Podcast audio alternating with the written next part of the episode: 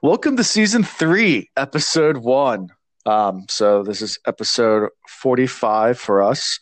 Um, yeah, so we're almost at the year mark. Uh, we started this the first week of January, so we're we're getting closer to that that one year, uh, our first anniversary of of doing a podcast. So uh, excited to get into book three already. So we're kind of marching right along. We're we're not close to being done, but hey, we're getting there. Um, as far as housekeeping and things going on, um, of that nature, um, not much to report uh, since last time recorded. We recorded on, was it Sunday night? So, Yeah. um, yeah. So we don't have any new patrons. Um, listeners, we're still getting more more downloads. Um, I think we're over twenty seven thousand now. Um, social media, we're almost at three hundred likes on Facebook, which is kind of cool because I don't do anything on Facebook. Um, so cool. Awesome. I've, I've started actually upping that though. I started actually posting more stuff on Facebook because I figured I need to to try to uh, spread the wealth and not just be on Twitter all the time. Um, and then as far as giveaways, we did two. Uh, no, I did two two episodes ago. Those are still um, being sent out. I think they're all mailed out. They're just on their way. So uh, nothing new there. So yeah, nothing nothing really new to report as far as all that stuff goes. So I guess we just go right into um, personal life. Um, unless you guys want have anything else you want to add before we get into that. no. Oh yeah, let's keep rolling. Okay, so personal life. Um, since Sunday, we had we had an election. We still have an election. Uh, it's it's not over yet, at least as far as I know. I haven't checked. Um, but that's uh that's all. That's really I mean, that's that's pretty much been all that's new. There's nothing else going on in my life.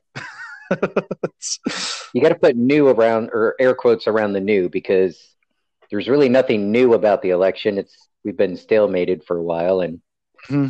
man, Sure. worst case, this could be like another month. Oh, who God. knows how crazy they're going to get? Yeah, I don't, I don't want to think worse. It's yeah. Anyways, and that's why I'm glad we have this podcast and things like this, so we can stop watching the stupid news every now and then. It's so aggravating. True. I agree. Yeah. Well, hey, so um, my world. So I was bragging about how awesome my weekend was, and hanging out with the kids, and bonfire, and four wheeling, and trouncing through the woods. And this time of year, generally, I can stop worrying about poison ivy because I'm pretty allergic. I've I've got it many times as a kid. Uh, but what I didn't factor in was that, and it should have clicked when I was still wearing shorts.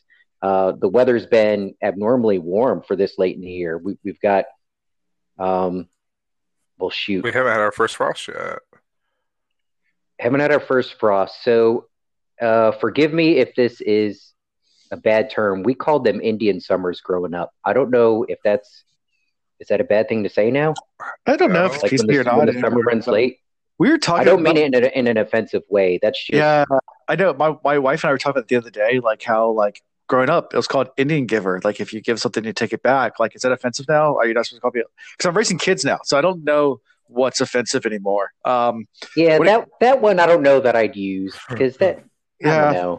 I mean, and, and I'm, not, I'm not trying to be offensive. That's just what we growing up. That's all. Right. That's, that's what we called it. Um, same with the Indian summer. Yeah, but um, I guess second summer. Second summer. There we go. Second It- Uh, summer is coming. So, anyways, point being, still All right. hot. The you know the poison ivy still pretty active out there and green and oily, and I got it everywhere. Uh, and we were up all night long, and I peed multiple times. We were out there, so I got it Mm. everywhere. Oh no. Um, luckily, I was able to telework uh, for the rest of the week. I, like I was okay Monday, but then by Tuesday after I voted, like the blisters were just everywhere. Uh, so I'm hopped up on steroids, but I can't go to the gym because people will freak out because I'm covered in blisters. Um, so I've just been eating lots of steaks. Mm. Like I, I ate a New York strip and two little filet mignons wrapped in bacon tonight, and pistachios. That was my freaking dinner. That's so. awesome. Not Yeah. really. I'm I'm gonna put on like another twenty pounds by by the time I'm done with this. But anyways, yeah. Way to go, prednisone. Okay. So what's worse, um, poison ivy or jellyfish down down below? Uh, poison ivy, definitely Okay. worse. yeah, because the because you almost have to stay naked and let it air out. Uh, Mm. I, I guess I've been able to do quite a bit with teleworking. I just close my curtains and all that jazz. But uh, Yeah. when you put on the shorts and underwear, like if you sweat at all, Mm, it, it just makes it worse and sp- yeah, spreads and itches more, and it's not Mm. cool. You just got to stick a fan on it and Okay. rub, rub some lotion on it. You know, I was just about to say you probably lose a lot of protein that way. that's one way to burn those calories. Yeah. Uh, there you go. All right. How about you, Chris? What's going on? Oh man, so we're still dealing with the mold situation at the house, and I'm Hmm. now in another house. Like this is like the revolving year of me in and out of other people's homes. Eventually, I'm gonna settle like another year or two, um, and I to jump around so much. But um, you know, I had somebody come out, and I didn't have somebody come out. Somebody came out. The owner sent him out. I thought it was a mold guy, like I've been asking for and he was checking on the structure of the home. I'm like, what purpose do you serve? Um, I mean, I understand if there's moisture under the house, then that could be indicative of other issues. So it was good thinking for that per- purpose. But I'm like, I just, every time I walk in this house, within 30 minutes, I have a headache, which means there's mold, which means I need the situation resolved, or else I got I got to move again. So Yeah. I am now Hmm. set up. I'm like two days behind on everything. So, you know, being the normal me, multitasking through my life and enjoying every moment of it. Sure. Okay.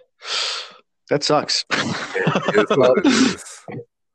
yeah. Chris. I um, I don't actually. In a way, I envy you, but not at the same time. Like I did the couch surfing for a couple of years, and then I threw in like eight months on a boat, almost a full year on a boat, Mm. and it can be fun. But when you're when you're trying to settle down, also in career and school, that hopping around makes it very difficult. So Yeah. yeah, I'll pray for you, brother. Thank you. So as far as predictions go, um, since we're getting a new book, rather than just five predictions from the end of the books, I don't think we really had any new predictions per se. It was more just wrapping everything up, and and a lot of stuff just was revealed. Um, I just grabbed a few from our that we haven't revisited in a while. Um, just kind of go over those, unless you guys have some you want to add. Uh, feel free to, but I just you know grabbed a few. Um, so one was that Rand is Lan's nephew. Nah. Nephew, Mhm. Yeah, that was that was one. That that Rand yeah, was we, we, Land. we were we were we were spitballing there. Mm. Okay. Uh, another one was Moiraine was uh, is HBIC. Yep. Um, head bitch in, In, in her own way, yeah. yeah. yeah. Um, Perrin's going to become werewolf. I hope so. That'd be cool. uh, Moiraine is Black Ajah.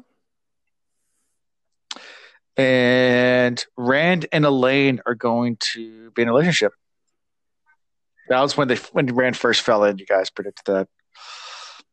Fell into the garden. it's a it's a low percentage, but I won't count out Moiraine being Black Ajah. I know that sounds crazy at this point, but I won't I won't rule it out. Yeah, that's not really a thought for me anymore. Moiraine is the savior of life. All right. I, I could take that off the predictions if you guys want. Or Ian wants to keep it on. Yeah, Chris wants to take it off. yeah, no no need to bring it back up. If if I read something moving on that leads me to it again, I'll bring it up again. But it's such Okay. a low percentage. Yeah. All right. And we'll, we'll take that off the list for now. It might come back. We'll see. Um, so yeah, let's jump right into this prologue, which um, it's one of the it's it's a good prologue. Uh, it's it's really a continuation, I think, of the prologue from last um, book. So last book, remember the prologue was the the Dark Friend Social, um, and I feel like this is the prologue that just kind of attaches to that one, and we'll get into that. But um, it's called the Fortress of Light is the name of the prologue, and the icon is the sunburst of the White Cloaks. So we didn't talk about the name. Um, I don't think in the last one. We said prologue chapter one. So um, you guys learn what the Fortress of the Light is during this chapter, but it's it's the Yeah. head place for the White Cloaks. Yeah. Happy to be here. Very excited. Yeah. All right. So we start we start this chapter off with a prophecy. Um, it's just like uh, a lot of books do start with that. Um, or they end with the prophecies, or from something from the fourth age, or something like that. So uh, I don't know what you guys thought about that prophecy. If you guys took notes on I it, did or not take notes. Can one of y'all read it? I don't have it in front of me. I don't have it in front That's of the either. danger of the audiobook. Like, I don't have it in front of me.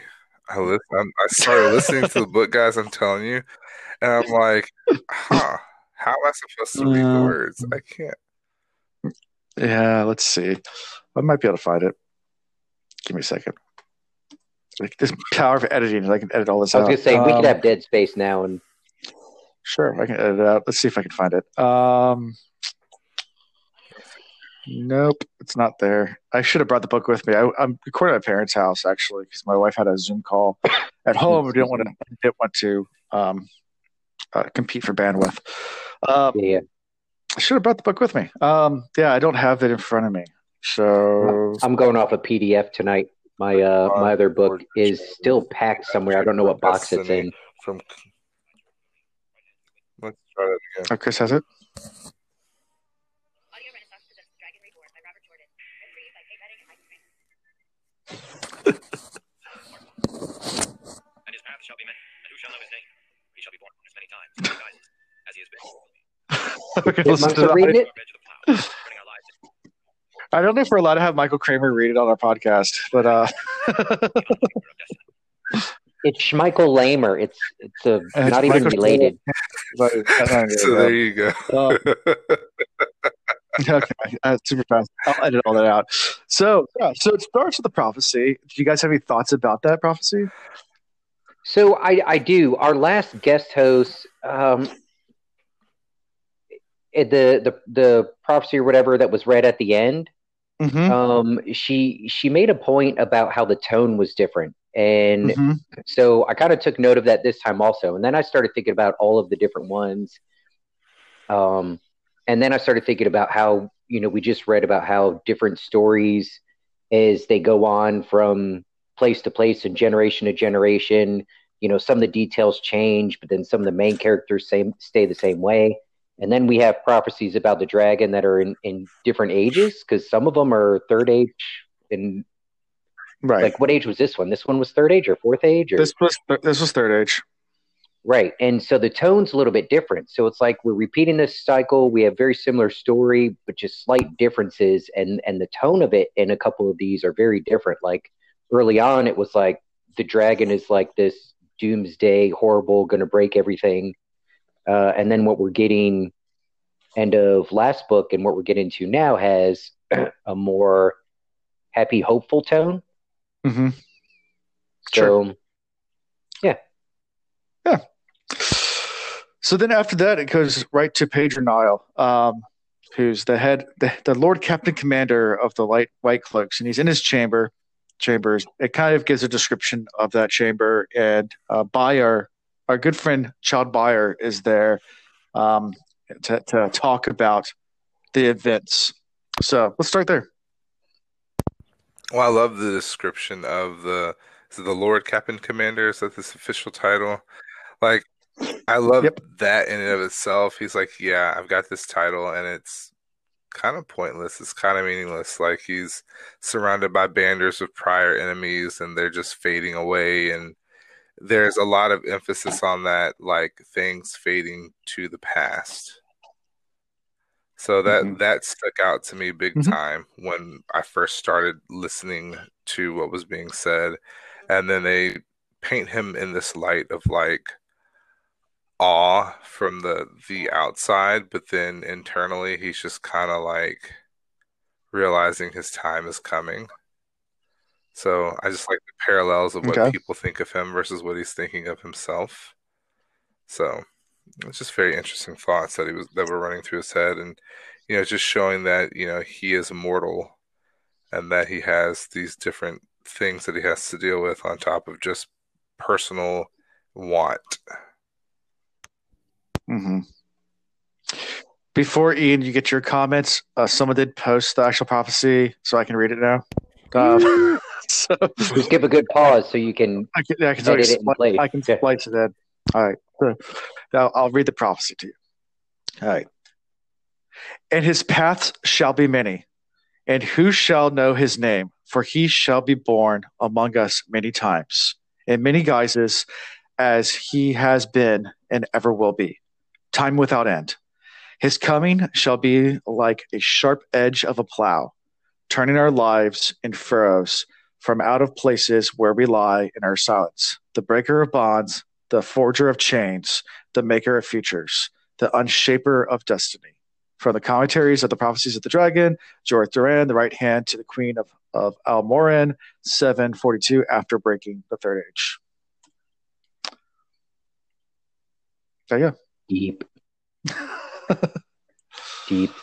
Yeah, but this one isn't even completely negative towards the dragon or mm-hmm. or whoever this person is that you know is coming to break the bonds and all that jazz. And Yep. I mean, yeah, a rough plow, but I know a few people that enjoy that. You know what I mean? Not necessarily a bad thing. Let me Uh, pour some more wine. Ralph. oh man. Good times. Yeah, edit that out in case kids are listening. Yep. we'll, we'll have to do that. Um, so to take a brief pause, and I'll go back to the what that we're talking about. So yeah, what was your thoughts about the description of the chamber that uh, Pedron Niall uh, is in? His, his his chambers. Do you have anything that stood out I to mean, you? the, the, yeah, the obvious stood out. I, I think this is what Jordan was trying to show. Um, and at first, I thought this was how all of the children of the light and all of the white cloaks, um, how they lived. But everything is very simple and practical and functional, but not focused on comfort.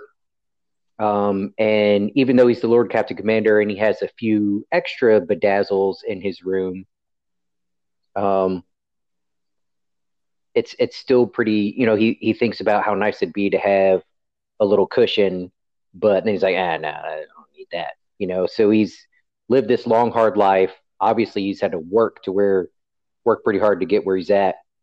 Um, but as far as creature comforts, he doesn't have much to show for it. So initially, I'm thinking, oh well, yeah, they're just very pious, and this is how all of these people are. Uh, and then, you know, as as we get further ahead, there's at least some examples of people that enjoy the finer things. So it it it's interesting. Yeah. Makes you wonder if we could get full of Ingtar and think like there's got to be something more than all of this suffering and like I Mhm. don't know. I put him on my list as somebody to keep an eye on for doing some batshit crazy things. Yeah. You know. And he has a piece of paper, and the piece of paper has a face on it of some person that he doesn't necessarily recognize because he's never met this person before, but it's very obvious who this is. So, and they talked about this at the end of last book that there are these Papers going around. Randolph Thor, mhm. the dragon. the dragon reborn. reborn. What are they calling him now? They actually calling him Randolph Thor. Give him a cooler name. Yeah. Yeah. Um, and, and we get a little recap here of a lot of things. You know, 'cause he starts going through about Lews Therin and the dragon and, and what his personal thoughts are about the dragon being reborn. Um, you also get the sense that there's fighting everywhere, like civil wars broken out, war Wasn't nations are fighting something each about the other. world being thrown into Um, chaos when the dragon was reborn. Yeah. Kind of sounds like you know Yes. prophecy being fulfilled. Yeah. Well, depending on which prophecy from which age you're reading, the dragon being reborn could be a really bad thing, or it could be a Mhm. hopeful thing. And people that are freaking out are clearly clinging to the more negative views of what's supposed to happen with this dragoon. If you also Yeah. look at from the perspective of the people looking to gain from the chaos, like our friend here, who's looking to make his name last through the ages. Like that's the thing that really stuck out to me is Mhm. he's worried about his legacy. And we'll get into that as we go along. Yeah, that Yeah. pride sinking in. You know, as age sinks in, pride can do the same at times.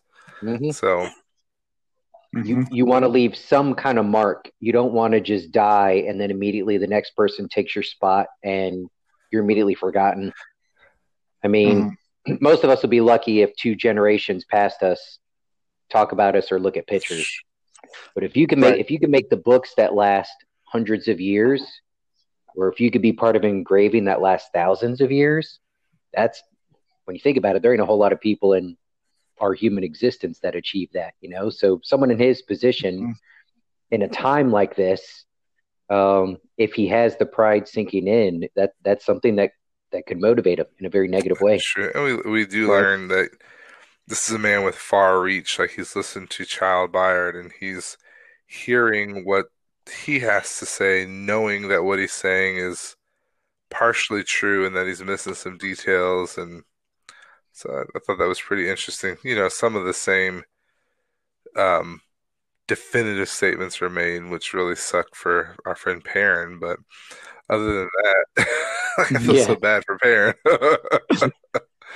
uh, but it also shows you how limited Yeah. we are as readers, in the sense that our scope of knowledge of the the different points of views are still limited to the few that have been written about, and then there's a ton that are just alluded to, which just you know comes Mhm. across. It's very interesting because we may we'll never know the full of the story. We'll never know where you know the Lord Captain Commander is getting all of his information, and we won't know how far his reach really goes. Yep. Yeah, so I, I small tangent, and I'm jumping ahead six years from now, but at some point, Chris, you and I will be able to take everything that has been written in these books and actually have conversations about trying to piece it all together and see where all the dots Mm. connect. And I can't wait. It's gonna be fun. Yeah. So now we get this report from Byar. He's talking to you know, and obviously, um, uh, Pedron, Pedron Niall is a little upset because thousands of children have died. Uh, thousands of the White Cloaks died. Uh, Byar said the Aes Sedai did it. Um, he said he saw it with his own eyes, uh, and then he says, "Well, they repeat the three oaths," and said, "Well, obviously they don't follow the three oaths, so you know the Aes Sedai must serve the Dark One." um, and that Seanchan are dark friends too. And Pedro patronize, well, it doesn't make sense. Like, why, why would they fight if they were dark friends? Like, why? It, it does like there's stuff that's just not adding up.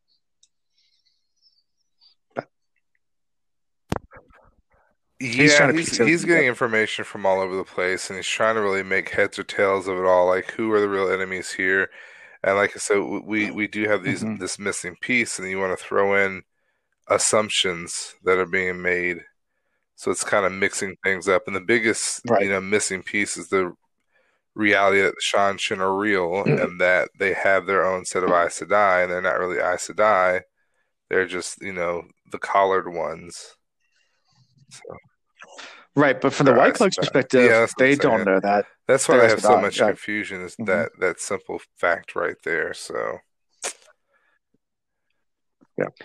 I, I think this is something that when I was younger, I would have gotten angry about reading. Like, you know, how could you totally misconstrue and like F this up? Like, clearly that's not what was happening.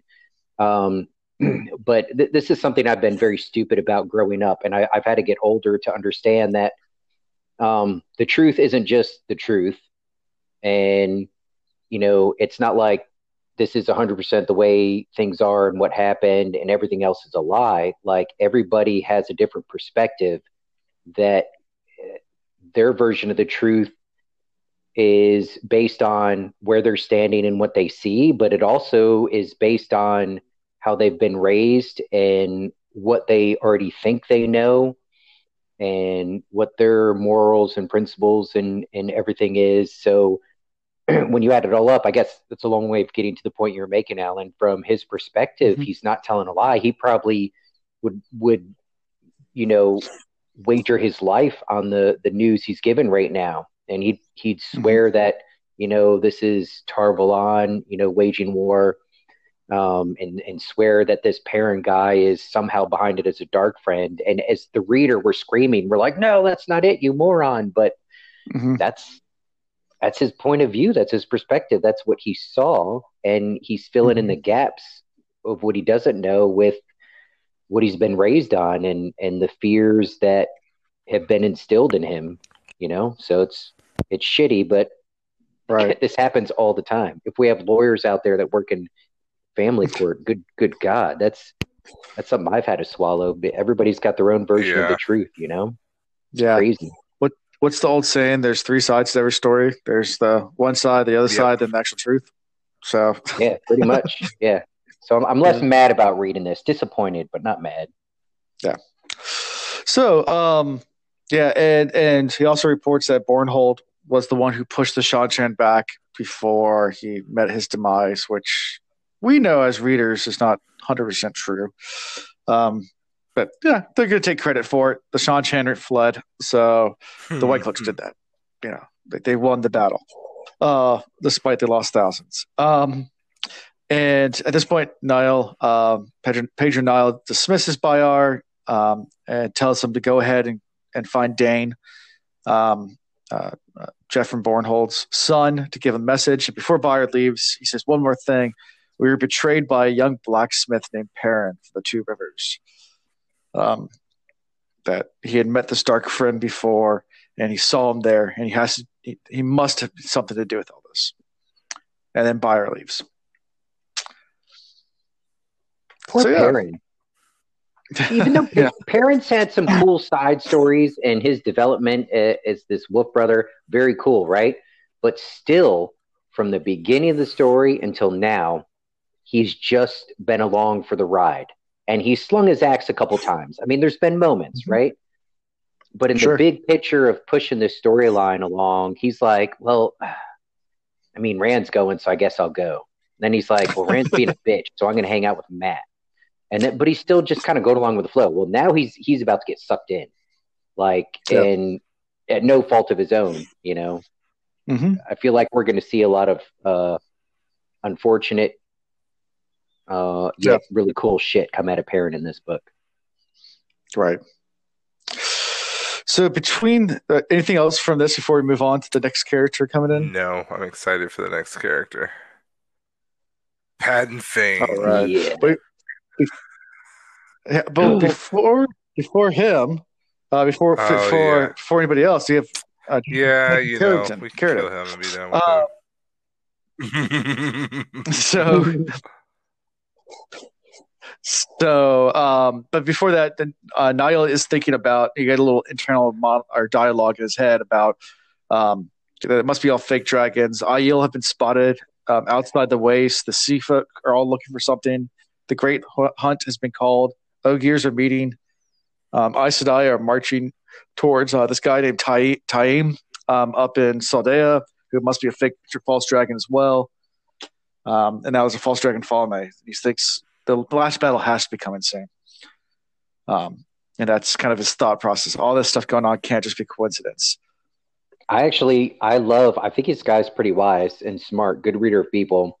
Uh, Niall, first thought, he sits down. And he's like, "What's the big deal about this Perrin guy? Like, why does he hate him so much?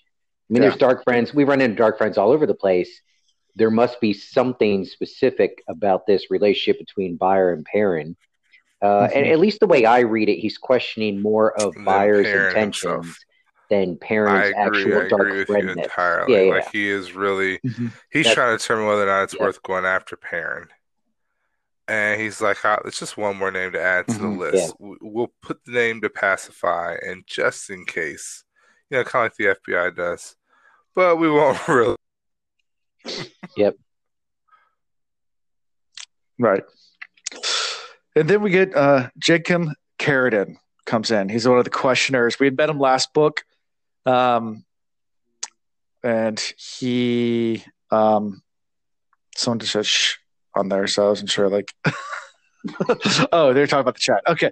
Um, we had met him last, uh, uh, last book, uh, Jaichim Carridin. Uh, he was he was the one who gave Bornhald uh, the orders to stay away from Falme and just go hunt random dark friends on Almoth Plain. And Bornhald disobeyed Jaichim Carridin's orders. Um, so if you remember that guy, um, I don't know if you figured out who else he is yet, He is a dark friend. but dark yeah. friend Izzy. I can't remember the name of Yes. the dark friends that were in the meeting. The the bo- man Yeah, that calls himself go. Boar. Bors. Thank you. Bors with an S, yeah. yeah, Could be him. I mean, he is a white cloak. He has a dark friend. Hmm, But he's also a little bitch. Satan? I mean, Yeah. yeah. We'll get to- we'll get You're right. That's a I later like the way point he walks but, uh, in yes, with so much back- stilled calmness, like he is in charge. Like the minute that he walked in with Mhm. that type of an air, I'm like, this is a man that's dangerous. And if I were in the Lord Captain Commander's seat, I would definitely have a really close eye on him. Which it seems like he does. Like this Lord Captain Yeah. Commander, Mhm. like he seems to be on top of his A game at all times because he's like, yeah, I'm gonna bring this dude in, and Mhm. he always speaks to me almost as if we were equals. So let me make sure I Mhm. feed into that for a little bit and then put him in his place. Which I I, I like the Lord Captain Commander Yep. for that. And out of this chapter, he is by far my Yeah. my favorite character. Yeah. So yeah, he does. He does kind of prop him up a little bit, talk about the good things he did do, but then kind of gives him a hard time about not going to Falme and helping Bornhald. And he's like, "Well, Bornhald disobeyed me. He was obviously a dark friend." And Niall is like, "Well, the Seanchan were dark friends, right? And you're saying Bornhald's dark friend, but they fought each other, right? So why are the dark friends fighting? each- the- Their story doesn't make sense. Like none of it makes sense. Like it's not logical. Either he's dark friend or he's not a dark friend. It doesn't make. It's like it's like, well, you know, the plots of the dark one can be, you know, whatever. Uh, it's like whatever. I'm not buying it. It's basically uh, uh, Niall, uh, Pe- Pedron Niall's not buying it. And he realizes that he's Um, got a card here. He's like, I'm going to take full advantage of this situation. I'm going to make this man work for his his lies, for his incompetency. Mhm. So again, Lord Captain Commander, man after my own heart. And then he he realizes the Right. opportunity to, you know, essentially become a monarch. Like he's looking to take over everything. So he like comes up with the plot. He's like, you Yeah. know, I know you're screwing around. I know there's something iffy going on. I'm all right with it. But this is what I need you to do. Yeah. If not, I'm gonna kill you in your sleep. Yeah. So you really got two choices. Like do what I tell you to Yep. do or die. Yeah. hmm Yeah, but before we get there, like he does actually, you know, talks about the Seanchan and says, uh, I guess Carrot's logic was the reason why the Dark Friends is for two reasons. One, no one can cross the ocean, therefore they're lying. Two, they have yeah, we monsters, they therefore the the Dark way Friends. gates. Like that's Um, a thing. yeah. Well, so the Earth is flat, so there's no flying or sailing around the world. You'll just go off the edge. Duh. right, exactly. And it's Duh. flat because But if that's they're all flying, I know. can't they just fly And under the world and then I'm come just up filling in the blanks with Uh, there's a giant turtle under there, That's not how so gravity works. The spaghetti Yeah. monster gets you like with the exactly. noodles that fall over the edge. Uh-huh. And yeah, this is common knowledge, man. Like, Yeah. This is why I went to the D three school Um, and I went to the D one school. yeah, right. Uh, no, nobody got D's at my school, my friend. Yeah. uh, poor girls. um, okay. Just, just kidding. I did. I did. I was the one. Oh, you missed Chris's zing there. I said poor girls. He said, he said, he said, poor girls. No I got the beat in the school. it was, it was William and Clark. But, you know, maybe no girls got the D, but uh, definitely. As you anyways. don't uh please don't tell those jokes while I'm sipping my wine. I just stain, I just stained my wall. And it's fucking flat paint. I'm screwed. Uh, Uh, anyways, No. um, Oh well. Might as well write my name on it now. so yeah, so, so uh, Pedron Niall changes the conversation to about Rand, asks what he knows about him. Carrot doesn't know anything about him, pretty much. Says, I don't know. He says, Well, I'll hunt him for you. I will hunt this Rand guy for you. Um, and this is where Ni- Niall uh, gets really upset, uh, Pedron Niall, and um, and it starts blaming him for his failings, and that's where he kind of starts breaking him down so we can throw this zinger in at the end, uh, which it's just a big gamble for him. I mean, you think about what he's doing; it's it's blasphemy, it's it's it's heretical for th- these these zealots what he's about to do, but yeah, he throws it out there anyway. He does a decent job of selling it. Um Yeah.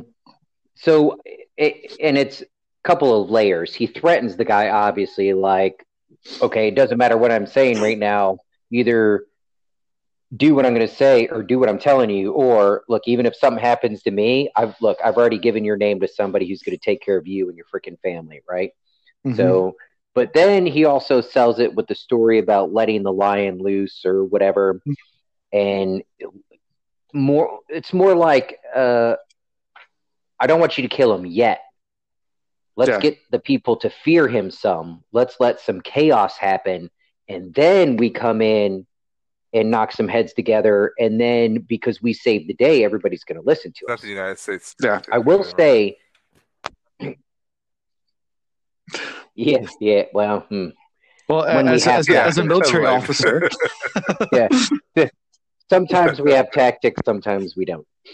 Um, but okay, so I made a note at this point. Uh, so remember early on, I, I kind of questioned him, like, okay, because of where he's at, and he's having these prideful thoughts. Maybe we have to be concerned of what he's thinking about for his personal glory. But then, okay, when he suggests pretty quickly that we need to keep this dragon alive, uh, I start thinking about all these spy movies where like shit's hitting the fan, right? Um, but then you have the old dudes on all the different sides that have been in the game for so long that they they have like these back channel communications where they dial each other up and they're like, "Hey, yo, my pres is thinking about doing this, but uh, blah blah blah blah blah."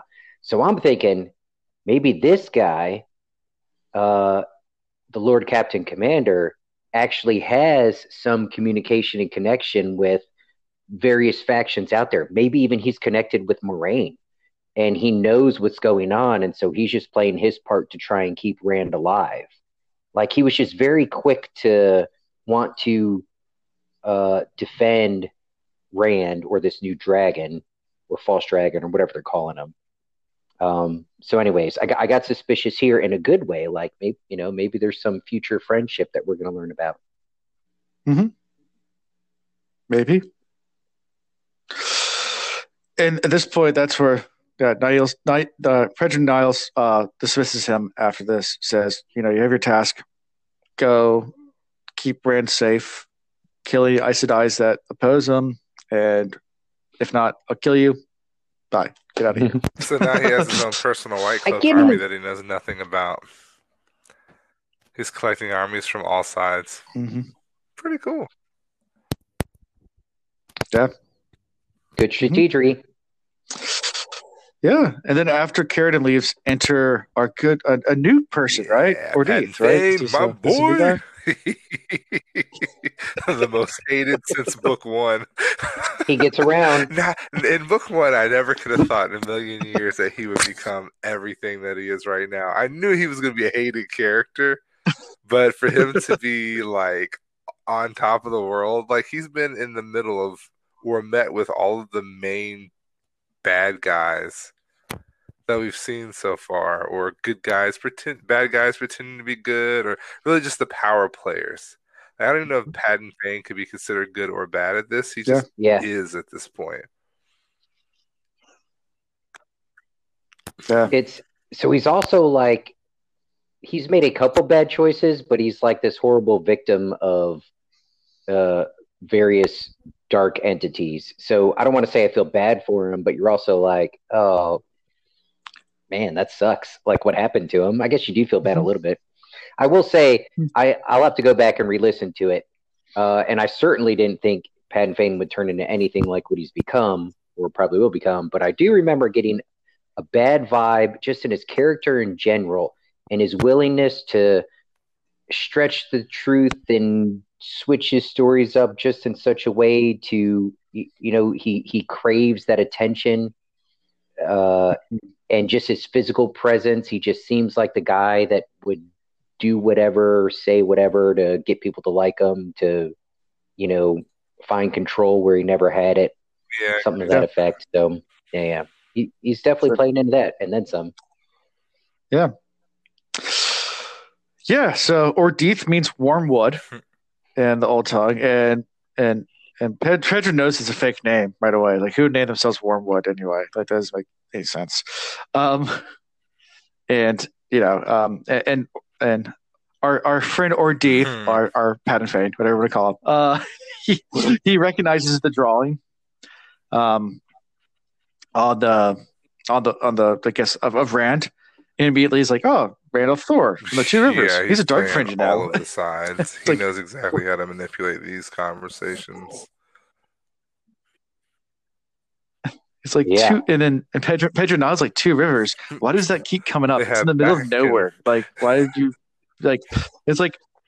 He's like, what do you, he's like, and, and Ordeith's like, what do you mean he keeps coming up? He goes, yeah, like I was talking about another guy from the Two Rivers. He goes, would it be Yeah. Mat Cauthon or Perrin Aybara? Just calls them out by name. Like, Yeah. uh, so uh, there's there's nothing more. Um, I don't know what the word is. I'm thinking powerful, but it's not that. But like when you jump in a conversation where the person or persons think they're the only ones who know about something, think they're talking Mhm. about something that is such close circle, and then you just drop facts that they already know and then some very casually, Mhm. like that will that will make a two star general sit upright in his seat. Um, and and I've and I've done that where they assumed I didn't know, and um, I gave them what they knew and then some. And yeah, so this is um, pretty pretty cool the way our long nosed fellow here is very casually taking control of the conversation and putting himself in a position of influence and power. Yeah. Completely agree. Definitely. I'd love to be in the room where you drop that knowledge on somebody. So yeah, 'Cause I um, can see like the smirk on your face, like, yeah, gotcha. I, I only I, I'm I'm generally the quiet guy in the room, but when I go to talk, that generally means that there's something significant to say because I'm I'm not going to speak and make a fool of myself. So I, I save it. It's only once in a blue moon, but when I do it, it kind of gets everybody back on track. All right. And then we end this scene with with uh, Petrodon saying, you know, hey, we, we probably need to make plans to do something about the two rivers then after the snow clears from the winter. So, dun dun dun.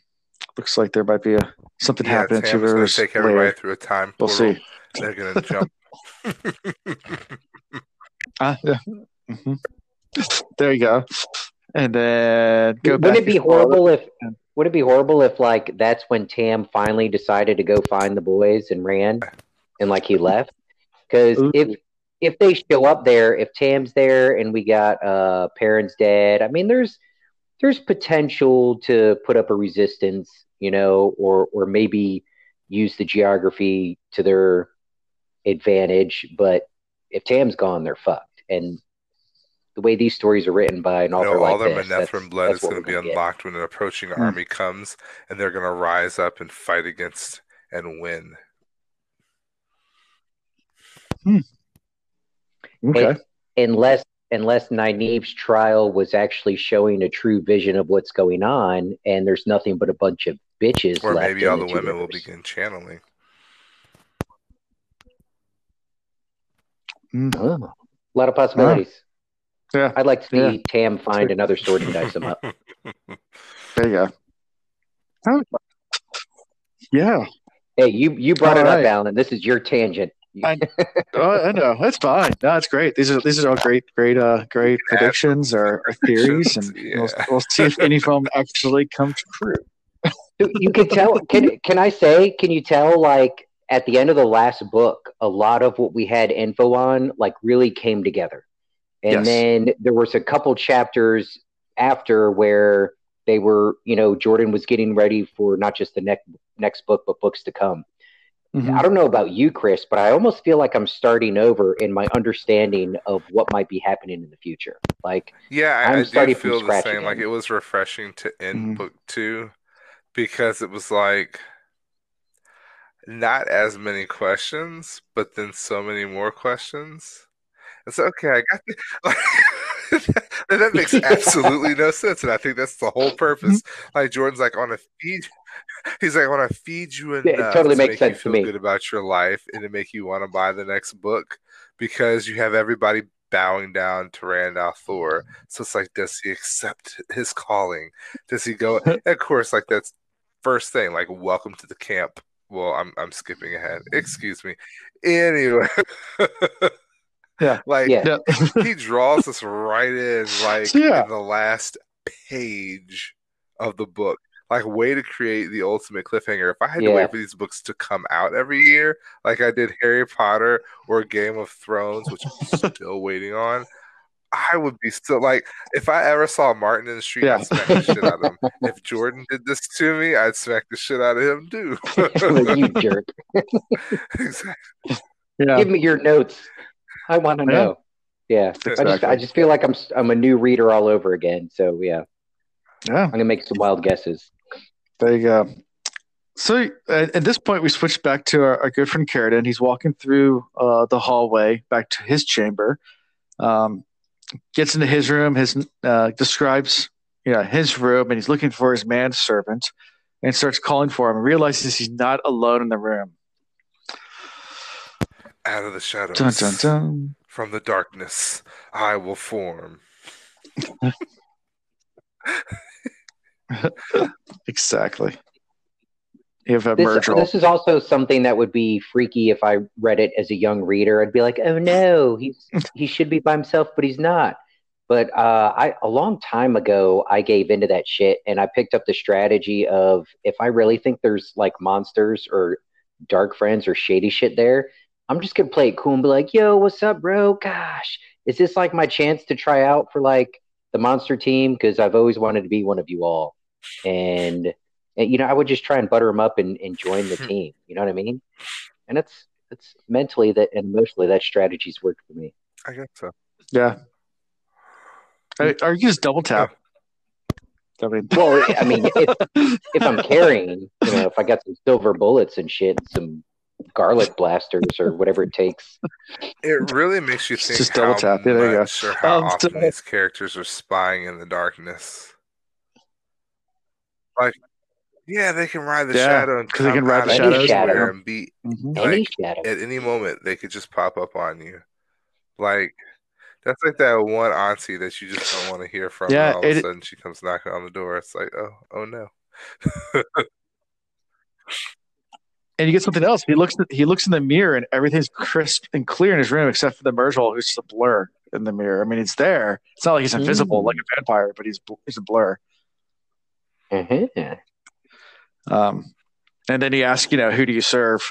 And then you start that whole entire conversation, which doesn't really end well for not Carridin at at first, or actually at all, but uh, not at all. Um, you know, he's he's you know he knows if He- anybody ever hears him, he's screwed. So he's not trying to say that he serves the great Lord. So he's trying to be quiet about it. The Fade's not having it at all. He's like, who do you serve? Who's your say daddy? it, say it. yeah.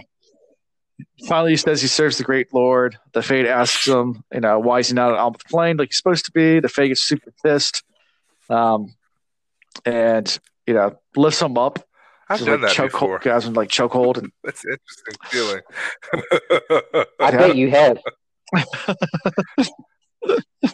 Yeah, unless I run into a very small person, I'm probably not going to do that. Um, it has nothing to do with strength. It's it's just I'm so short. Like I would have to fully extend my arm and get on my tippy toes to grab your neck, Chris. So there's there's nothing left to lift after that. I'd have give me a step stool. Hold on, don't move, Chris. Hold on. Let me get a stool. Gotcha. Oh, I love this scene because it's so dramatic. It's got a flair to it for almost no reason. Like the Myrddraal in my mind before this scene were kind of mindless, you know, like they're the commanders and everything, but in my mind they were just greater puppets of the dark one. Now we're seeing him like taking pleasure and like actively torturing our, our friend here. So I'm like, our question. Yeah. So like, and hmm. showing off his power and his yeah. strength. So these were clearly like greedy men at one point in Bam. time that loved their power so much that they wanted to expand it beyond what it was. And even once they've hmm. entered into the shadow, they still hold on to that that greed and that need to show their power and yeah, it's kind of a sad existence when this is your life forever. Like that's Yep. that's all you have to go by. Yep. And you know, I I hate to always try and read into the motivations behind people that do shitty things. But he, I underline this. He gave the line, "You will be years in dying, human. Do you understand me?" And there's this focus on, it's not just, you know, you fuck with me, I'm going to kill you. Um, it's it's torture and pain, and most people that haven't experienced that level of pain or any kind of torture would, you know, you ask them, "What's the worst thing that can happen?" People go, "Death, dying. That's the worst thing." No, that is not the worst thing that can happen to you. There are there are far worse things in life than dying. The trouble is you don't really understand that unless you've experienced it. So someone giving those type of threats of, you know, I'm I'll take away everything that you love. I'll bring about like the most excruciating pain that you can imagine and you'll have to hmm. endure it. Eventually you'll die, but you're going to go through this shit. You got to think like that's coming from somebody that has lived that type of torture and pain and suffering. Well, no, I, I, I, Not that I'm trying to, you know, feel bad for a, a I completely understand what you're saying. Like you, you can live in these moments. We had that conversation, like when we when we were back in March and April and everything. You live in these. You can live in moments of like depression, anxiety. You can live in these deep moments where, you know, you wish you were no longer in this world, but you you know you don't want to be selfish, so then you continue to Sure. torture torture yourself and suffer through things and then you hear about different situations. Like I um, had a friend of a friend of a friend who was talking about um, somebody having an abortion, and I'm like, you know, my mom could have just as easily made that decision for me, and just like not had me or my siblings. So like that that thought constantly like rolls through my mind when stuff like that is brought up. It's like a continual torture that I put myself through when I think about those concepts and that's worse than actually being dead because you think about well what if sometimes just this uncertainty and the unknown can just embed itself into your mind so bad that just kills you Yeah. There, there's there's some mental torment and torture out there that's that that's far worse than death. Death is it it Mhm. happens and then you either move on to someplace else if that's the thing or Yeah. you don't. But either way, pain's over. Like I mean, I mean anyways, I, I don't want to go down too dark of a hole. Um, but yeah, I actually for for a brief moment, like I, I read that and I was like, I thought to myself, man, what did what did this what did this fade go through to like feel this way to to know like what what pain is like that Like, poor guy like i kind of want to sit down on a sofa with him and have a beer and talk about talk about life like have you ever thought about like not being in the shadows well you want to just you know come really on feel sorry for Come on Pat home. Fane though just step out for a minute. Well, I, I hinted at that. Let, let's think about it. He's just look at his physical characteristics, right? So, probably as a young child, he might have been picked on or bullied. It's not like physically he was in a position to stand up for himself. And then at one point, he was given an opportunity to choose, be like, all right, you can be everybody's little bitch that they kick around and push and tease or whatever. Or you know, you could come work for me and, you know, I'll give you a position of stature, whatever. And we could disagree with that decision, but that decision makes sense to me, right? Like his his life might not have been that great beforehand. And he makes that one little bad choice for good reasons. He just wanted to be able to feel good about himself. And it took him down this path of torture and abuse and conditioning to to just try and be a tool for the dark one to be a hound and then when he tries to break free from that he has this run in and uh what is it Shadar Logoth and and the the blending with Mordeth and everything and it's just taken this twisted turn but it all comes down to this like yeah maybe selfish decision but not really selfish decision he just he just yeah wanted to have not have such a sucky life. Hmm. Poor guy. and now Mhm. he's like And then we More have this evil poor than Inquisitor evil or evil. questioner. Where did they get Inquisitor from? I think that's from Harry Potter. Okay, so Yeah, we they get, call we, we, they call we get him, and you know, I I want to know. Yeah, He almost seems trapped in his role too, which really sucks. Um, for such a steely guy, he became a, a, a biatch quite quick. Yeah. I mean, well, we've got so he has he has Pedron Niall Niall on one side saying he has to keep Rand alive or he'll he'll die, or he has to kill Rand, or every month he doesn't kill Rand, a family member of him his will die until there's no family members left, and then he'll be taken to um, Shayol Ghul itself. and we know that the dark, the, tortured the Lord of the Dark or months he whatever, like he he prefers people just as dead as he does alive. So there's no escaping this one. Yeah. honestly, it's not even a difficult decision. If you told me, with it doesn't matter what it is. If somebody told me, all right, option A is you die, or option A is your family, your children, everybody you ever loved dies. Well, I would take the option where where I die. I would still try and dodge it and fight it, but thi- this this seems like ooh Yeah. alcohol. Seems like easy choice for me. Yeah.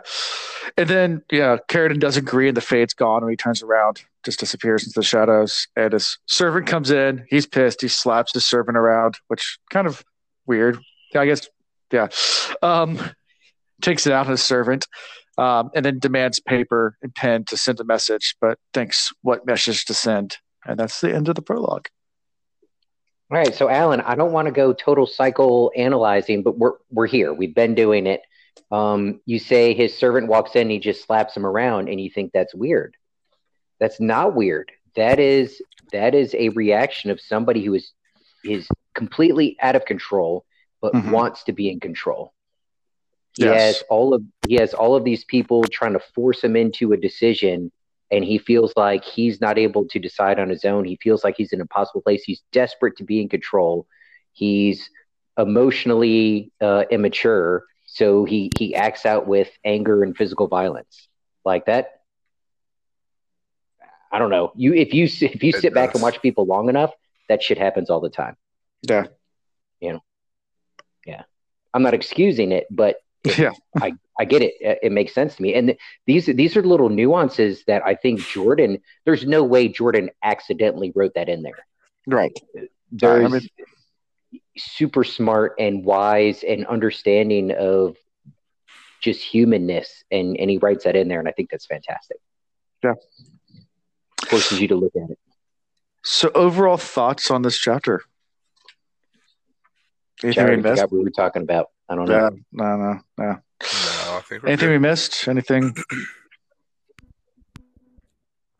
Okay. We didn't really delve into the whole how is Padan Fain Well, he can everywhere and travel, no nowhere sort of thing, and I don't have answers for the that. Darkness he does is not impact him traveling through the, the ways.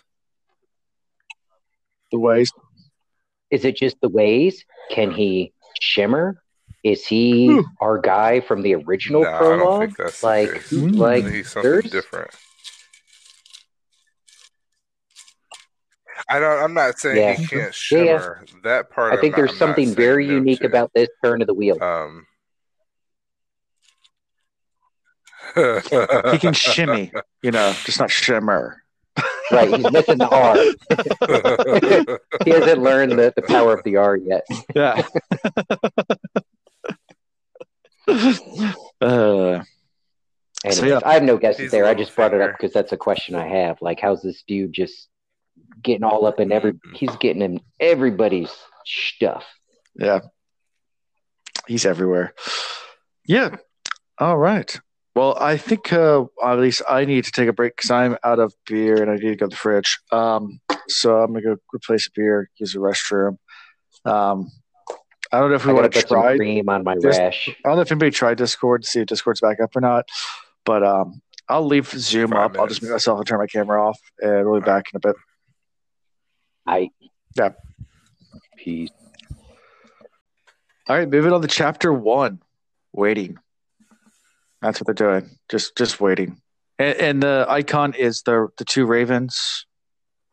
Um, which we get we get uh, not two, but a raven. So like yeah, Yeah, there's Sure. there's a nod to that. yeah. So there you go. So yeah. So as always, we start with a great paragraph, and I think Ian, you're gonna take it away, right? I got it. The wheel of time turns, and ages come and pass, leaving memories that become legend. Legend fades to myth, and even myth is long forgotten when the age that gave it birth comes again. In one age, called the third age by some, an age yet to come, an age long past, a wind rose in the mountains of mist. The wind was not the beginning. There are neither beginnings nor endings to the turning of the wheel of time, but it was a beginning. Yep. Dun dun dun. Yeah. Love it. Um, yeah. Uh, you, you become a big fan of that first paragraph because all the books have it. So it Good. always- I was going to ask if you could spoil us, and like at this point, it seems like all of them have to. the wind the wind always rises from somewhere different. But yes. Right? Yeah, you Um, mentioned that before. That's great. So, so yeah, and and it follows the wind through the mountains of mist, and it comes to a a, a, a young soul Perrin sitting there shivering in the cold. Um, so when we left last time, it was around November. So we were going right into the winter. This this is right around the end of winter. So you'd guess probably next spring. So it's been a few months uh, since the end of the book.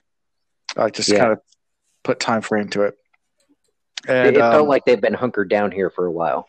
Yeah, and, and they've been waiting, and they're kind of getting pissed about waiting, um, because it's just they want to do something, and they're just kind of hiding up in the mountains. Um, and it kind of describes the, the the mountains and mists around them, and that there's uh, a little group of Shienarans with him, about five, I think it's five of them. Um, and he he just wonders what they're waiting for. Uh, you get a lot of recap too. Uh, Jordan will do this in the beginning of most of his books as it gets a little bit overkill at some points. But you got to think about it when he was writing these books, there was like a year, maybe a year and a half between the books being released. So they use these first few, um, you know, chapters usually to recap a lot of stuff that we already know. But kind of like Yeah, previous, previously on. There's that, and any good publisher, even in a long series like this, will encourage you to open your book in the first chapters uh, to a brand new reader, like they stumbled upon they third the third or fourth book of the series. So you got to give them Mhm. something to chomp onto and be like, wait a minute, I need to go back from the beginning and start from Right. scratch, sort of thing. So there's you know Sure. there's that. You got to hook them. Yeah. By the way, can I just say, Ian, you're a genius. I love this Uh, website. Oh yeah, it, no, it's it's perfect. Yeah. You found, found a website that has everything on it? yes. Yeah. Oh my god. I prefer having the actual pages like as we're going through this, but um, I have a third device going right now where I'm scrolling through and reading it, and it, it's good. oh no, I read Okay. so much better. All right. Anyway, so, yeah. So, th- thoughts about this opening scene uh, about Perrin's shivering up the mountains, and there's some Shienarans, and they're just kind of sitting around doing, just waiting. You know, I, it kind of, I guess, in my opinion, shows some of the discontent that um, Rand is having right now. I know we're not Mhm. specifically talking about him, but we know Perrin has decided to kind of partner up with, well, not really. Like he he at first left Rand, so now I'm assuming he's back. Mhm. And based on what's going on in the chapter, but we don't know where where Rand's mindset is at. Like he's you know new upon his title, and you know he doesn't know where to go. Like they have the Mhm. horn now, so what purpose do they have now? They he feels like he's defeated Ba'alzamon yet again, but you know Mm-hmm. we don't completely know if that's true. So I, I think the world is just waiting for what's going to come next. You have a lot of unrest throughout the entire world, but winter's come, so you know it's just time to shut down and wait. Mm-hmm. Yeah. So there's there's there's two things that I thought about. One, remember the wound he got from Ba'alzamon, even though um, Nynaeve did some super magic to help heal it. It there's something significant about it, and I, I, I'm assuming it's going to take longer than normal to heal. Um, so that might be part of it. But also uh, in the in the prologue, uh, and I forgot to bring this up, but they made a very good point. Uh, there's a lot of places in this world where we fight wars today, uh, where the level of action is very much dependent on the season. Uh, I spent 15 months in Iraq, uh, spent half a year in Afghanistan, and did some time in Africa. And the um, the intensity of action and the frequency of action from people that are trying to cause chaos, it, it, it definitely correlates with the time of the year. Because when it's super crazy hot and when it's super crazy cold, people don't want to be effing around. Like, Yeah. you, you don't you don't want to freeze to death when you're dropping some terrorism and all that jazz. And so, um, yeah, they brought it up in the in the prologue, and you know that kind of makes sense. You don't want to wage war when uh, your men are freezing. It's hard to get supplies. There's not a lot of food stores. So Mhm. yeah, we, we do that even today. We kind of wait out the, the winter and the or the harsh seasons. Yeah. But it's giving not to jump ahead, but it's clearly given Moiraine time to gather intel and do whatever the hell it is she's doing here. Yeah. So it's, it's working in their favor, maybe. At this point, Perrin's also thinking about the wolves as well. Thinks about reaching out to them, but then stops himself. and It's like, nope, nope, don't want to do that. Um, I I don't to talk to them. I he's kind of back in denial, uh, not embracing his inner wolf. Yeah, I gonna at say I don't know necessarily know that it's denial. It's just that he doesn't want to embrace it. Like he's at the point again where he doesn't want to accept it anymore. And hmm I mean, what reason behind that? I mean, other than the fact that he's different from everybody else that he's around, and now it's becoming more and more noticeable hmm to himself and to those around him. That's probably why. Oh, I forgot his name that quick. Our last, no, our last wolf brother decided Elyas. Elyas? Elyas? Elyas, like he did away with Yeah. people because at least the wolves didn't necessarily judge him so much. hmm Yeah. Right. Yeah. Yeah. And then, you know, his thoughts go back to the watch. And as he goes back and scans, he sees a, a rider way off in the distance. But before he can say anything, Masema, um, uh, one of the Shienarans, sees a raven and calls it out. But before they can even pull their bows up, you know, Perrin just picks up his bolt bow and shoots it down, like nonchalantly. I love Um, it. You gotta, is, uh, you gotta put it in perspective with the next few paragraphs. So Sure. it's a massive bow. right. This bow It's is a- probably long the bow. size of Huron, like it huge, right? That's Uh, and he's and he's the he's the first to draw and and nails it dead Right. on. And this isn't even Perrin's primary weapon. Weapon. I mean, at this point, we haven't heard a lot. I mean, I guess the boys of the two rivers they can all kind of shoot a bow, sling a rock, all that jazz, but. Perrin hasn't really been associated with it very much, and he just whips it out and goes, "Shapang!" Have you ever been ski? out. You've been ski shooting, right? Yeah, yeah, yeah. So when you're when you're trying to hit clays uh, with a shotgun, and that's with a bird shot, so it sprays. So like to hit it with a I, anybody here, if, if if anybody's listening that's never hunted before, to hit a bird in flight with an arrow from the top of a horse Like with a longbow. with a longbow, it mm, yeah um Yeah, there's no sights. This isn't a recurve, nothing like that. That's that's that's pretty impressive. that's super impressive. Yeah. like A- uh, a- I've shot a lot of bow. Stationary with a longbow, uh, I'd say up to 20 meters. Stationary, I could be pretty consistent and get pretty daggone close to the bullseye, hit it mm, two, three times out of 10. Once you start moving the object or you get Mhm. further in distance, it's a it's a crapshoot. I mean, there's Yeah. yeah. but yeah, so. But the other Sh- Sharns are good with their bows as well because right when you know Perrin hits the but the two arrows right behind it fly where the bird would have been. So you know they were on their marks too. just a little slow. Just a little slow for the draw. Um, and then they you know they start halfway making fun of Perrin's bow. You know like you're saying these next few paragraphs, but they start arguing about the bow. Like you know I'd never want that long bow on a horseback. You know you need a short bow horseback, and they're like yeah, but the thing was pretty impressive. You know they start they start arguing about about these long bows because you know you get the idea that most of the Shienarans are cavalry, so they would mostly use short bows. Um, reason being short bows on horseback, uh, longbow gets in the way, uh, especially at a charge or you're riding. Um, you think about a seven, six foot, seven foot bow. It hangs down to the haunches of the horse, and it's just really tough to fire that. Whereas short bow, Yeah. Yeah, we Mhm. kind of bra- we we breezed over Perrin's initial thought. Like, yeah, he did this in an instance, but he also had a lot of thought in that moment too. Mhm. He was He just did. like, it could just be a bird, but it may not be, and we can't take a chance. And we have this rider coming up on us, and we don't want this bird warning this rider about us. We don't know that the bird saw us, but yeah, Yeah. So, I, And, like, and he starts, and he's wondering whether the bird can report, like whether they see through the bird's eyes or just go back to report. and so he's thinking about his own ability and trying to think maybe they have the same Mhm. ability he has. Just Yeah, can they talk to each other?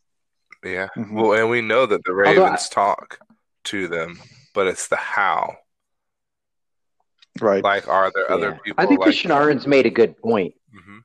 If the Ravens could hive mind it or talk very quickly and send it along the line like that, um, there'd have been a lot more Shienarans dead in, in the blight. Yeah. You know? Hmm. Uh, and that's, that's probably true. I Yeah. looked I, I looked at the same thing, Chris, but then I started thinking I was like, oh well, you got to be careful holding on to that logic. Because as easy logic when you're talking about a raven, what about if it's a random person that walks in? And you're talking about taking a human life because you don't want to risk them giving away where you're at. hmm You know, that's something Perrin would Yeah, suffer uh, a lot more on trying to, you know, figure I out. agree. Yeah. Yeah. And yeah, so then you know they definitely go through the Perrin's logic or at least Perrin's thought process around the bird, and then also uh, he thinks about the dark one himself, all the different names for the dark one. Uh, the wolves call him something different. Um, and goes through the you know a long list of all the different names, um, and then they're arguing about the bow, and then Uno shuts them up, and it's like, all right, you guys, be quiet, and. Mhm. And Perrin points at, at that point. Perrin points at the rider because he knows the rider's close enough at that point that their eyes can probably see it. She's one of the Oh. traveling people. Yeah, Tinker. Interesting. Very interesting. So, what's your thoughts on that? Like initial thoughts when you saw that it was a Tinker coming up. So it's always women that are coming, right? Isn't Yes. that what they said? Mm-hmm. Always women. And all sorts of people have visited. Yeah, and it talks about the different types of people that have visited. Like there's been beggars and merchant women, and you know from cl- different classes and different, you know, different. Uh, These are cities women that can channel, but we're region. never taught to channel. No I'm kidding.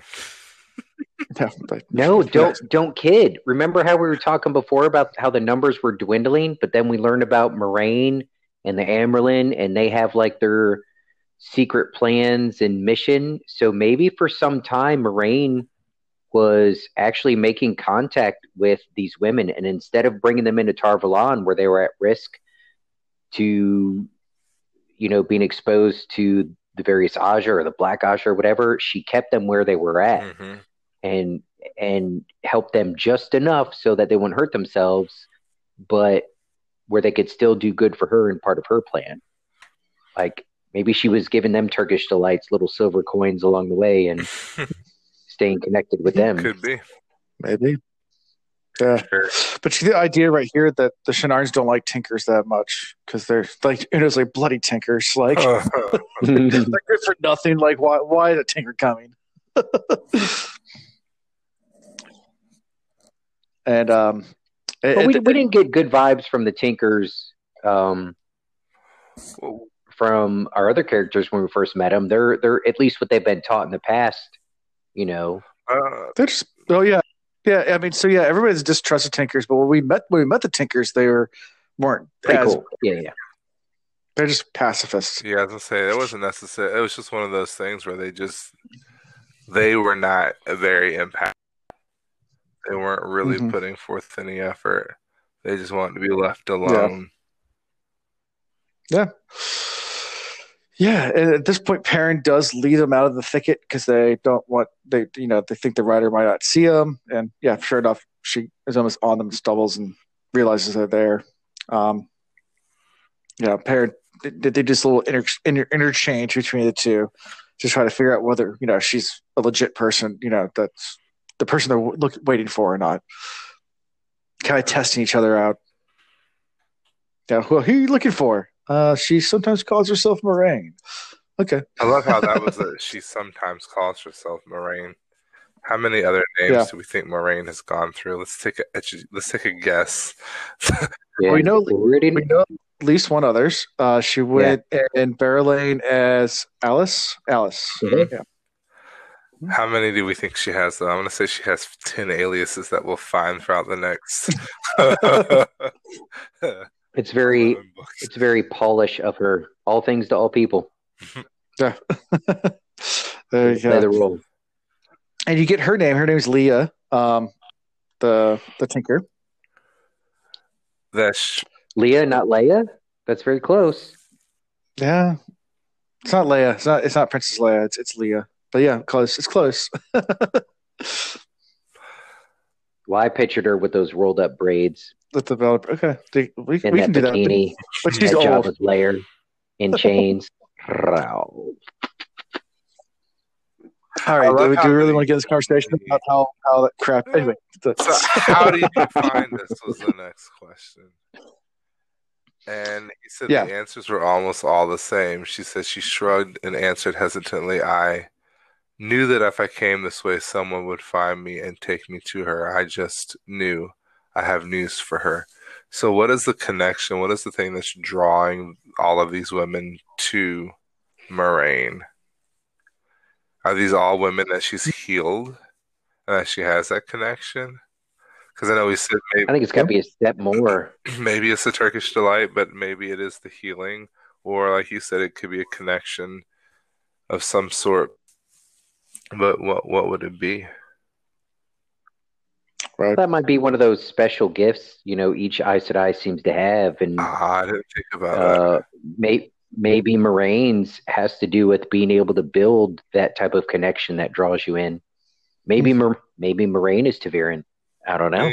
Yeah, Although Loial, Loial would have told us by now if she that's was. true. Yeah. Loial tends to have a knack for these things. No, I love the, the interaction. He's just like, finally, he said, I was surprised to see one of the traveling people believe as you do. So he Mhm. just assumes that she's not against violence. And then she, Right. And as Yeah. it, right, and as they start walking back, they have a conversation about the pacifist philosophy, and Perrin gets immediately put off by it. yeah, she's like, it is possible to oppose evil without doing violence. Yeah, it's interesting. Like bef- before, he, you know, it's not that he agreed with it before, but it seemed like he was a little bit more willing to listen. Like, oh, this is silly, but okay, I'll let you speak your piece. But after everything he's been through since, he flat out tells her, "Look, if you run, they will hunt you and kill you and eat your corpse, or they might not wait until it's a corpse. Either way, you're dead, and it's evil that has won." And there are men that are just as cruel, dark friends and others, yada yada yada. Like he's not even trying to have the conversation. He's convinced like your way is just stupid. Yeah. He said, how how would that? How long would that work on a Trolloc? Like really? Like, Yeah. It's so sad that I, Perrin used to be so optimistic. uh, well, they've been, he's been through a lot. And I and it's early on. I, I I think I think his point of view on this stuff might change as we go. You never know. Yeah, and, and you know, uh, Leya does try a little bit to convince him that the way to leaf is the correct way, but Perrin just gets upset, doesn't want to talk anymore about it. Because she, she brings up because you know says I think says something about his weapons or something. He's like says you know well you know you, you don't like the weapons you carry. Call them Yeah. out. It's like she knew. He gets Yeah, but Yeah. to him they're a necessary evil. Well, I think Yeah. that's the point she was making. Yeah. Yeah. True. Yeah. And you know, we get some more description. They go over the mountains. There's some like old statues that have weathered away that might have been a man and a woman, but they're super old. Like they're nothing left really of them. Our uh, Um, one the, our tang sangreal or ter'angreal, whichever the ones, the big ones. So, so. Yeah, the ones with the crystals. It's one of those. Yes. Yeah. Yeah. Wouldn't that be neat if that comes into play? And Or then what um, if it already is, and play, that's what's helped keeping him hidden? books. Yeah, right. And then as they get closer, they start hearing bird calls, which they got full Hunger Games here, um, and start using bird calls to communicate. We do that in our neighborhoods. yeah.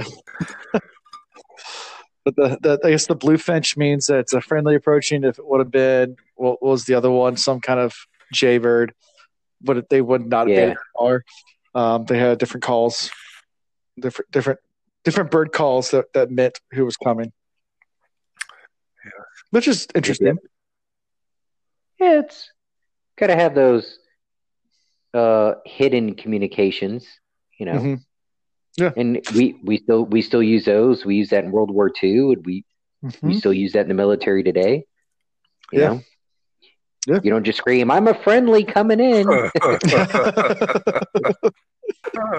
it's not always that simple. It does, doesn't that doesn't work. Flash, thunder. yeah. So, uh, and you get a description of this passageway into the tent, t- uh, into the camp too, which is a very, very easily defendable, um, like kind of like it was a canyon, a canyon, um, going Yeah. going in. Definitely narrows. hmm Um, and then you get the description of the camp. So they come around the corner. It's like a big bowl and like a little valley, and there's lo- little log cabin things, and um, yeah, it's kind of sparse. A stream running through. Go ahead. They're in a good. They're in a good spot. and amongst the trees Yeah. around the bowl, the log huts, not rebels, so that the cook fires at the bottom of the bowl seemed to be the shelter. There were fewer than a dozen in sight, and not so many more out of sight.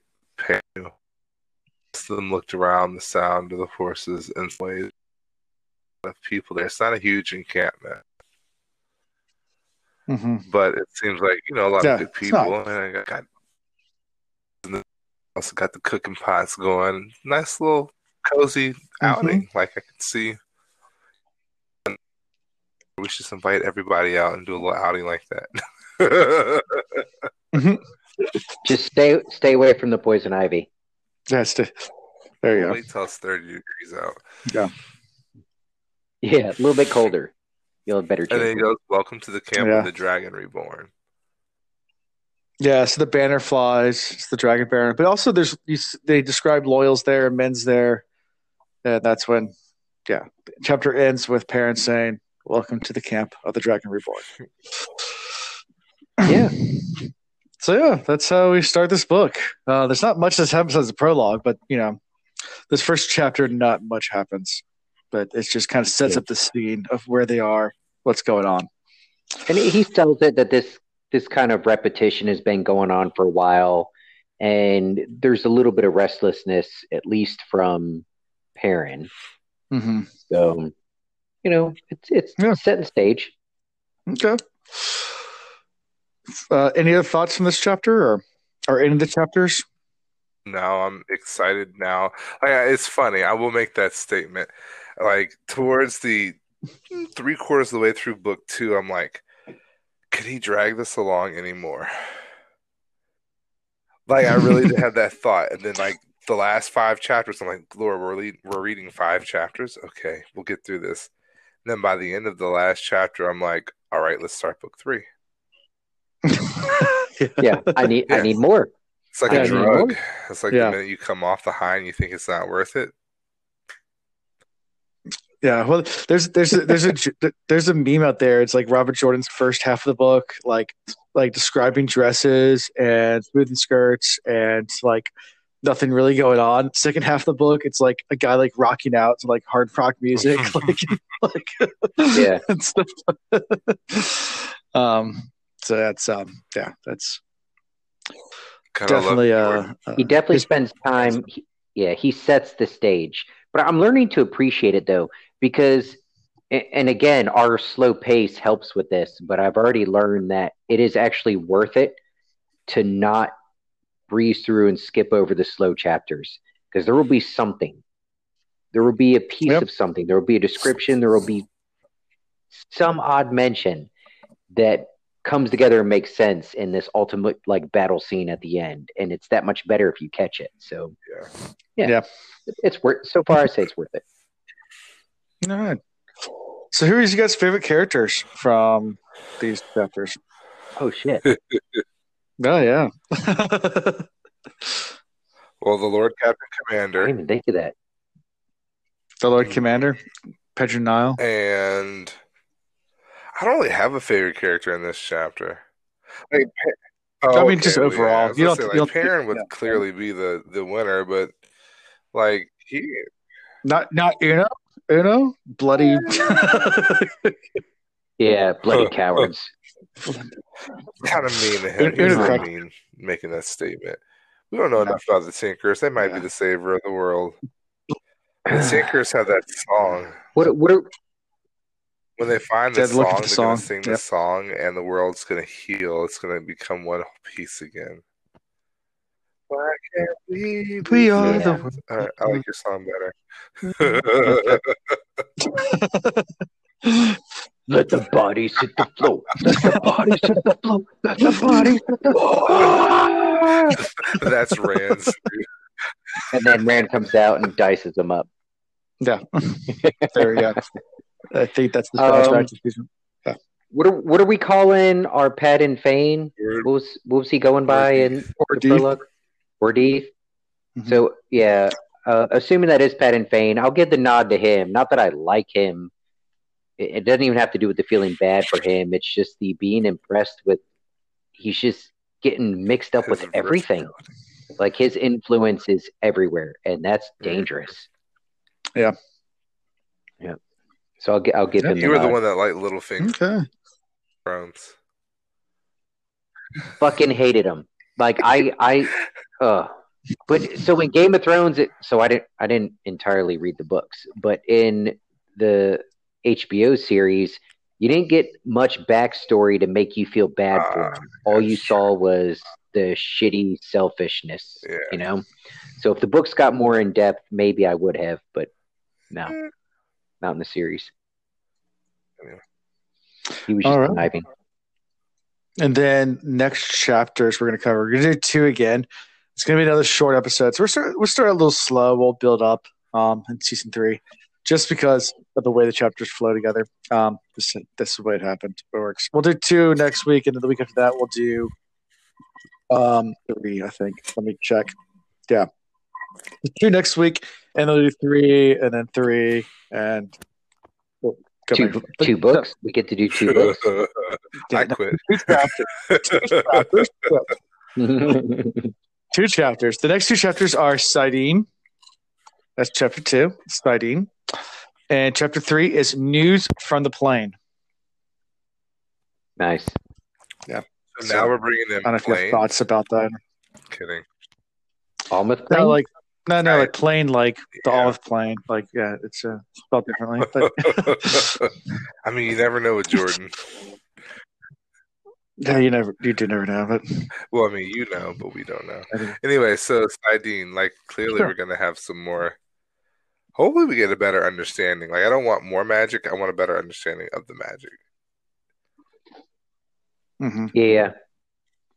I, I'm with you, Chris. I, I get this eerie feeling that like actually being able to define it is going to take us a while.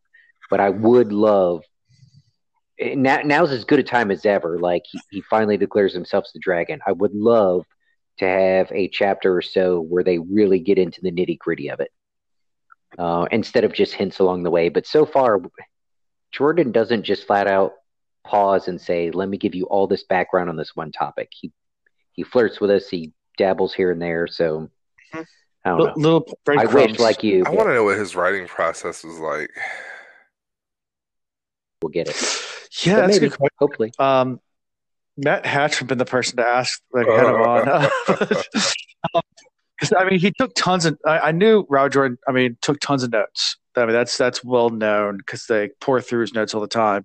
Um, because he had different things planned for different characters. They like, changed. You have to have a notebook um, so- per character per thought. Like, But the funny thing is, is there is stuff that was mentioned in book one that doesn't come back up until the last book. Like, which means that in his mind, in book one, he already had that figure it all out. Like he already had the whole That's what story. I'm saying. Like his word wall must have been huge, and he must have had all these little connectors all over the place, and he probably was like slightly crazy or something. But or at least- who knows? Maybe. it takes a certain level of crazy to get that much genius. So I've been appreciating the reading so far. Yeah. And and we've lost Ian on Anchor, so he just Ah. disappeared. I guess we're So, done. Um, well, I mean, uh, we're gonna wrap There it anyway. So I'll do Hey, the. sexy. oh. There he is. He's back. Or maybe not. I don't know. Is he back? Is Ian back? No. Hey guys, sorry about that. That Oh, there weird. he is. Oh, there he is. There, there he is. We just Yeah. like had this big epiphany So- and you missed it. hmm You missed it all. Hey, Yeah. hey, Alan, my uh my stuff's glitching, so I'm gonna pause and Chris, you follow along in case he has to edit it. Until next time. All right. I'll still do the sign off and you can try to do it again. That way it makes it easier. But so yeah. So I'll go ahead and wrap the episode up now. How you can be found. Um, as always, uh, the same place we always are. Same bat channel, same bat time at the Wheel Read, Twitter, Facebook, Instagram, uh, the Wheel Reads at gmail.com is our email. The wheelreads.com is our website. So it's lots of just pretty much type in anything and either slash the Wheel Reads or just type in the Wheel Reads, you'll find us. Um, uh, Discord. Um, our links to that are found at, on our website, or you can message me or go to any of our social media, and all those Discord links are, are there. So that's one way. Wait, so Alan, Alan, if I type in pornhub.com slash the Oh, Wheel no Reads, comment. what do I get?